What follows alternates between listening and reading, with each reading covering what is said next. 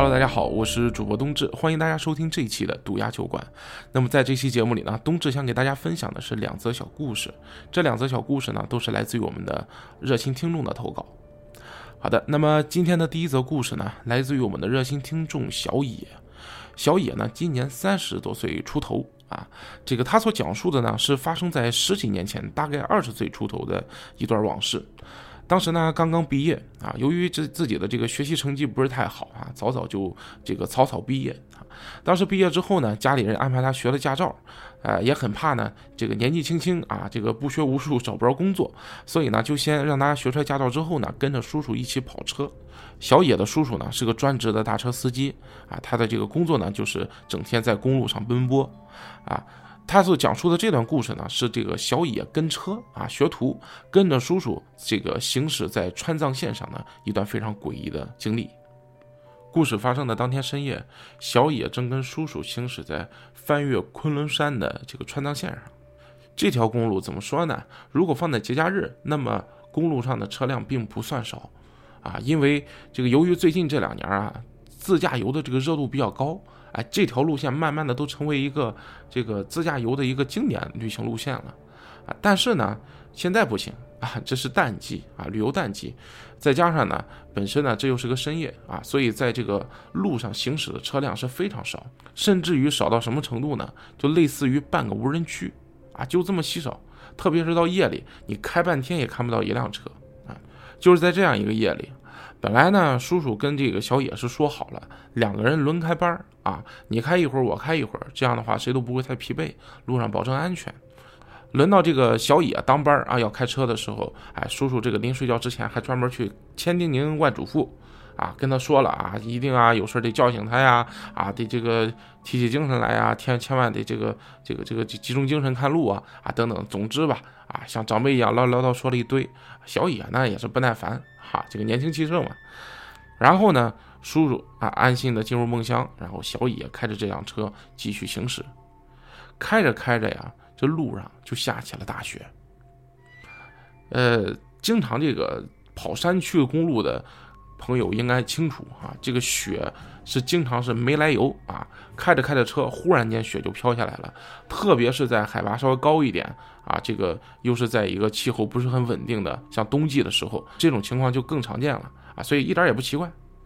这小野呢，一边开着车，一边看着这大雪，一开始还觉得挺有情调，但是开着开着呢，就不行，怎么着，犯迷糊了？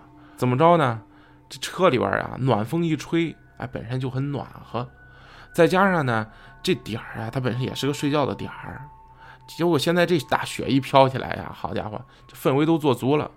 这雪一飘呀，这个车行驶起来的它的这种速度感就会减缓啊。本身下着雪也开不快啊，但是特别是当当这个雪花一纷纷扬扬一飘的时候，对这种速度感的判断哎就会变得很低，就会给人一种安全感，觉得车其实行行驶的速度很慢啊，有这种感觉。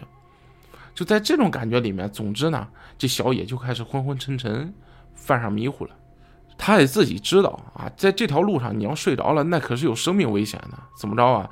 这可是在山上开车呀，啊，这旁边可就是万丈悬崖，你在这种路上你要睡着的话，那可不得出人命吗？这小野其实心里也慌啊，也不想睡，但是无奈这眼皮啊，他就是不听话，上眼皮打下眼皮，就一个劲儿的，这这眼睛这困的呀，眼睛都睁不开了呀。但是有心想喊叔叔呢。这叔叔睡觉之前不是专门交代了吗？有事叫他。哎，这时候为什么不叫他？叔叔刚开了，白天大部分都是叔叔开的车啊，刚开了一整天，这晚上好不容易休息一会儿，这刚休息了没有一个小时，你就喊他，觉得心里边总是过意不去。再加上刚才不都说了吗？年轻气盛，二十岁出头的这年纪啊，谁都不服啊，所以呢也要强啊，就硬生生困成这样，自己啊恨不能抽自己大嘴巴子。就在这种程度下，都强忍着的要开这车，哎，也就在这迷迷糊糊的时候，啊，车的这个前大灯恍惚之间一照，这小野发现不对，前面地上好像躺着一个人，这一个机灵啊，吓得他赶紧右打方向，是右踩刹车，就小野这顿操作呀，差点没把这俩人给送走，这车呀，一下就不听使唤，失控了，车身开始侧滑。哎直到撞上护栏才停下来，就差半米啊，也就是人一步不到的距离啊，半步之遥，下边可就是万丈深渊。直到这车身是猛烈的震动，怎么着，车尾重重的甩在了护栏上，就这一下，小野是完完全全吓醒了，是一头冷汗，这跟死神是几乎是擦肩而过呀。在旁边叔叔这一下也是一个机灵坐起来了，好家伙，没想到自己做着梦，差点这侄子就把自己给送走了。叔叔啊，不愧是老司机，醒过来之后什么也没说，非常冷静，直接下车绕到了这个驾驶座的这边，让小姐下来，两个人换了一下位置，然后慢慢的把车靠边停稳。这小野还没缓过神来，只见叔叔把这车刚刚停稳。对着小野就劈头盖脸的一顿臭骂呀！啊，怎么着，臭小子，找死呀！这是怎么开的车？是不是困了？啊，不是跟你说了吗？如果困的话，有事得叫我。啊，一顿臭骂。这小野觉得也冤呀，就一五一十给叔说了啊，这不不是我，对吧？这不是我的问题。这路中间，我忽然间看见有一个人躺在路中间。啊，听他这么一说，来，你带我去指指看。这到底在哪儿？啊，你说这人在哪儿呢？小野带着叔叔两个人打着手电筒，哎，朝着那个地上躺那人走了过去。离近一看，小野才发现，那根本就不是一个人，是什么呢？是不知道谁丢的一件军大衣。这件军大衣呢，是码的整整齐齐，往地上一放，啊，就是这个袖子呀都是摊开的，离老远一看。地上跟躺个人似的，啊，其实也不怪他啊，离老远肯定看不真着，一看啊，跟个人躺在那儿。本身军大衣就大嘛，对吧？他是过膝的那种。这小野看着军大衣就更懵了，谁这么无聊啊？啊，这不害死人吗？这大半夜的扔路上一件军大衣，这玩意儿你要又又要躲这军大衣，如果就坠入这万丈深渊，好家伙，这要了亲命了，这太缺德了，这抬嘴就要骂。但是叔叔一抬手给制止了。再看叔叔呢，哎，好像对这事儿呢心知肚明，这表情啊，好像明白怎么回事了，啥也没说，带着小野就重新回到了车上，发动车子，缓缓的朝他们的目的地前行。叔叔的这些反应啊，让小野就觉得更好奇、更纳闷了，对吧？这一看就是叔叔好像知道什么东西啊。路上呢，这小野就不停就问叔叔。啊，这到怎么回事啊？怎么回事？经不住他问起来没个完。叔叔呢，就缓缓的跟他开口了。叔叔呢，首先先问了他一句，问小野说：“你去看的时候，有没有觉得这军大衣上有什么不妥呀？啊，有什么不对劲的地方呀？”这小野回想了一下，这大衣上好像也没什么呀，就好像，好像有几条车辙印，是吧？啊，像是车轮从上面压过去过。哟，小野这时候恍然大悟，还真是这么回事儿啊！刚才看的时候，很明显有明显车压过去的痕迹，特别是现在因为下着雪嘛，还明显上面混着雪跟泥的这上面的车印儿，但是这很正常呀。你搁路中间放个什么东西，上面都有可能压过去车辙呀，啊，这很正常，没当回事儿。但是这个时候，叔叔就跟他说了，说这个呀，应该是有人去故意压上去的。而压上这个大衣的人啊，就是扔下这个大衣的人。这个呀，在他们经常跑车的人看来，是一个非常古怪的一个习俗。这究竟是怎么回事呢？把大衣丢到路中间的这个人，应该是一个常年跑车经验丰富的车主，而开车从大衣上面压过去的这个人，应该也是同一个人。哎，自己丢的衣服，自己再压过去。哎，这就。那说到这儿，小野就更好奇了。这这闲的吧？自己把自己大衣扔地上，自己再开车压过去，这图点啥呀？啊，也不停的问他叔叔。这时候他叔叔呢，面部表情就很凝重，就跟他缓缓的说：“说这样其实是经常在跑长途的这些大车司机里面流传的这么一个习俗。如果你在路上开车的时候遇到了一些不太干净的东西，或者觉得今天遇到了一些怪事儿。”在这种时候，为了图个安心，通常就会这么做啊，把自己一件大衣脱下来放到路中间啊，故意用车给压过去。往往他们这么做的一个潜台词是什么呢？就是找个替身，替我承受一些本该我承受的东西。啊，这个大衣就是那个替身，这么回事啊，这个时候小野才恍然大悟，哦，这就是他们所谓的可能这个躲灾避祸啊、避邪的这么一种方法。哎，经过这事儿这么一折腾啊，俩人也都不困了。是集中精神，不敢怠慢啊！一路上呢，叔侄两个人呢也是你言我语，啊，这个怕睡着嘛，啊互相这个提醒着啊，聊着天一直开到天色蒙蒙亮的时候，两个人的车子终于是快开到这个山路的出口了。他们呢把车子开进了一个服务区，哎，正好休整休整，然后休息休息，吃点东西。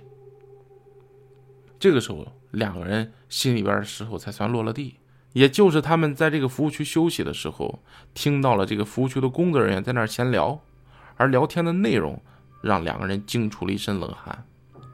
就在昨晚，他们刚刚经过的那个路段上，出了一起严重的交通事故，一辆重型的货车冲出火栏，坠入了山崖。听到这些。惊讶之余，小野跟他叔叔两个人对视了一眼。小野说：“不知道当时叔叔是不是和我想的一样，出事的是不是那个军大衣的主人？”好的，那么接下来呢，讲述我们的今天的第二则小故事。第二则小故事呢，是由我们来自于河南的一位不愿透露姓名的这个听众来提供的啊。呃，听众说呢，在他上小学的时候啊，那时候放寒假啊。临快过年放寒假，父母呢当时都上班啊，他呢这个就把他自己搁家里边啊，在家非常的无聊。呃，那个年代呢，到了冬天，这个他们那儿呢家家户户都烧炉子，啊，家里边啊什么呃暖气片呀或者烧火做做饭啊什么的，哎，全靠那个炉子啊，家家户户都有。呃，这个父母呀还专门在临走的时候呢交代他说呢，让他按时呢去添添炭啊，炉子别灭了。他家的炉子呢是放在厨房里面，啊，这个由于当时是住这种平房嘛，院子啊，厨房呢是独立的一间，还挺大。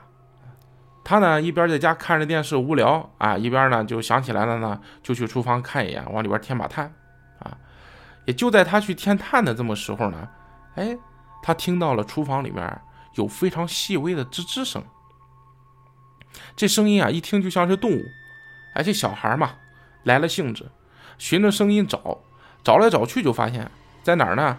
水池下边啊，洗手的这个水池下边有这么一个小小空间，小空间啊，在这下边有东西，哎，听见了，就从这儿发出来的声音。他呢就一时兴起啊，就把里边很多什么塑料袋呀、破塑料布啊什么的，一一股脑儿全都给掏出来了。这掏出来一看，好，还真有惊喜，什么呢？一窝小老鼠。这窝老鼠呢？都是刚生出来没多久，一共呢七八只，都还没长毛，啊，甚至说这个皮肉啊都是那种肉粉色啊，甚至都是有点半透明，一看剩下根本就没多长时间。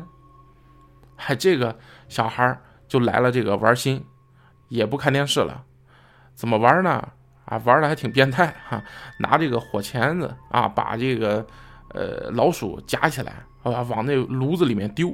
确实听起来是有点血腥味的啊，但是呢，冬至也是能理解的啊。为什么呢？因为在这个我们听众呃小时候的那个年代，这老鼠和人的关系那就是势不两立、对立的。而且那个时候人都专门去灭老鼠啊，什么各种什么老鼠夹子、老鼠药，甚至冬至小时候也见过那个糕点店里面，呃，清理老鼠的时候拿那个开水去烫，哎，非常残忍。总之吧，呃，不管咱听众当时是这个除害虫也好啊，还是玩心大起也好啊，他就拿着这火钳啊，夹住这小老鼠啊，一个个的就丢进火里边烧啊，烧的还挺开心。但是呢，烧了两只，这听众有点受不了了，因为那味儿受不了啊，烧的那糊糊不拉几的那味儿啊，觉得有点恶心。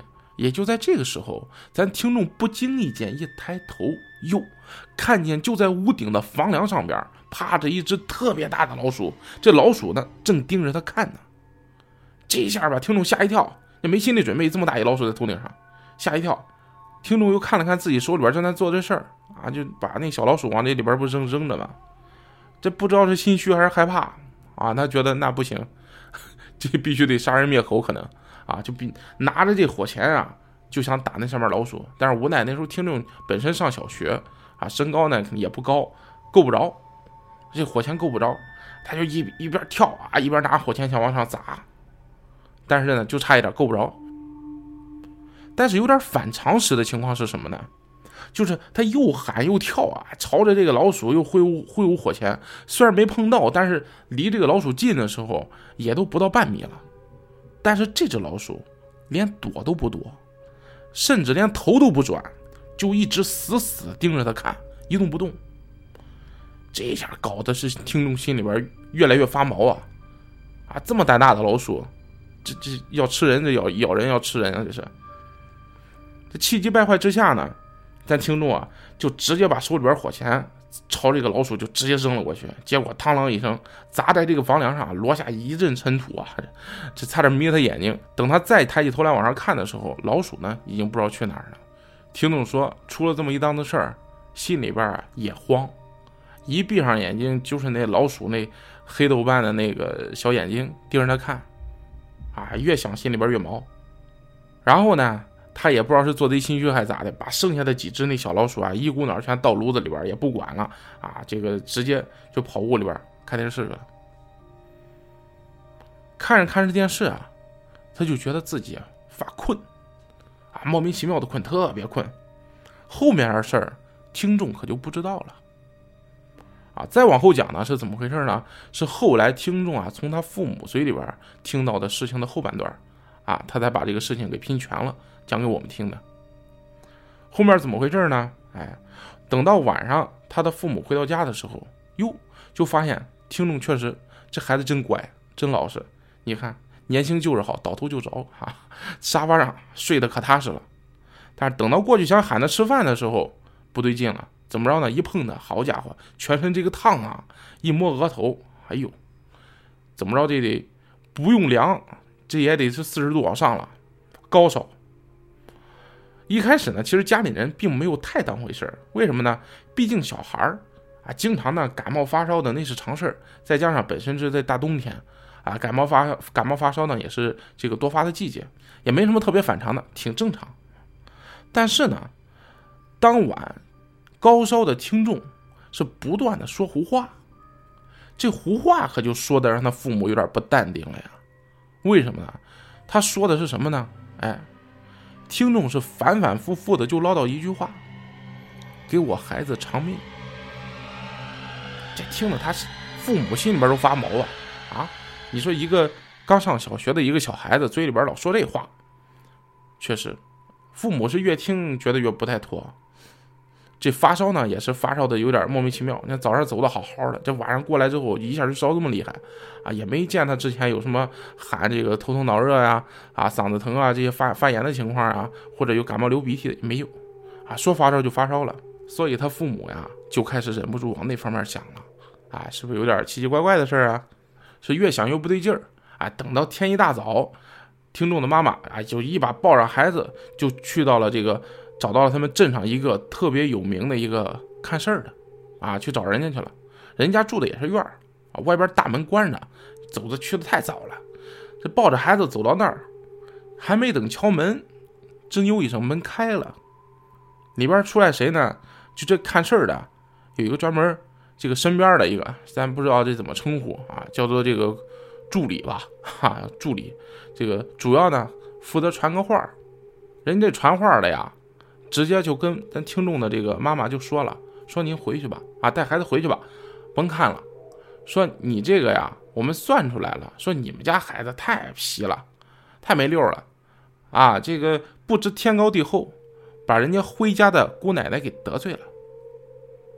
还说辉家，谁是辉家？不认识，啊，这没听过孩子同学还是怎么着？说这辉家呀，其实就是东北常说的这。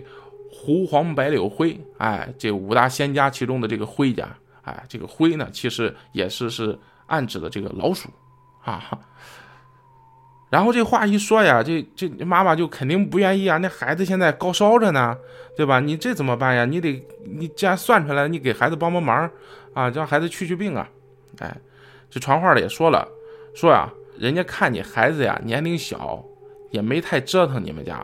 这事儿呢，大仙儿帮着劝一劝啊，做个和事佬劝一劝，说你呀先带孩子回去，回去之后呢，去你们家厨房摆上贡品，是点上供香。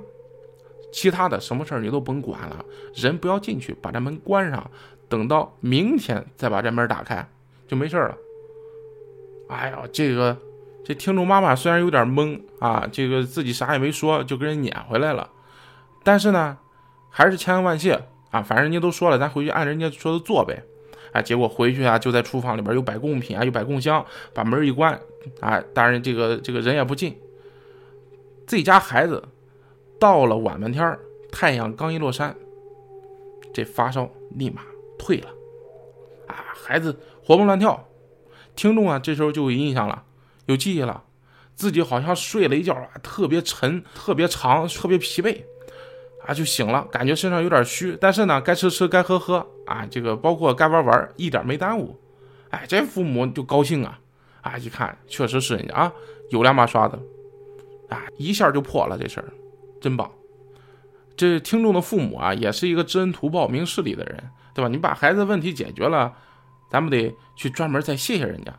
问题是，对吧？你你去头一回去的时候，人家是光给你解决方法了，你是一分钱没给人家呀，对不对啊？没给人好处，你这孩子病解决了，是吧？你这不回去得谢人家吗？结果呢，这时候咱听众啊就印象了哈，说第二天呢，这个妈妈带着这个听众啊，又去到那家人家。啊，想去谢谢人家，结果这回呢还是一样，连那大门都没进啊！刚走到门口，人家传话又出来了，说：“你知道你今天要来谢啊？这个大仙说了，你也不用谢。这事儿呢，说解决了也解决了，说没解决也没解决。但是没解决，你也不用来找我了，我们解决不了。这事儿一听啊。”听众的这个心里边就一一一咯噔啊！虽然那时候小，他说他听不太明白是怎么回事，但是觉得这里边反正啊没啥好事儿哈。人家怎么说的呢？说你们家这孩子啊太欠了啊！这个既然事儿已经给人家做了，已经把人给惹到了，我们能做的呢就是先把眼前的事儿给劝了。但是人家给你这个孩子设了有一个大坎儿。啊，这大坎儿呢，就说白了，咱咱说人话，就就设了一个灾。这个灾在什么时候呢？在听众二十八岁的时候，哎，二十八岁那年有一个大坎儿，有一个灾。哎，这个灾呢，没法破，熬不熬过去，这二十八岁那就得完全看听众的造化了。啊，这是这么一个事儿。哈，这事儿呢，按现在话说，这还是个欧亨利式的结尾啊，开放性的结尾。啊，为什么呢？因为听众到目前投稿为止还没有满二十八岁，咱听众呢在投稿的结尾说自己是一九九六年生人，属老鼠，明年二十八岁。在此呢，冬至也是祝福我们听众吧，消灾除难，岁岁平安，长命百岁。好的，以上就是我们这一期渡鸦酒馆的全部内容了。如果你喜欢我们的节目的话，请帮我们点点赞啊！这个如果有自己的想法想表达的话，也希望在评论区多多留言。同样呢，如果您有小故事想和大家分享，那么欢迎投稿到我们的电子邮箱二五幺三六三八七五 @qq.com。我是冬至，感谢您的收听，我们下期再见。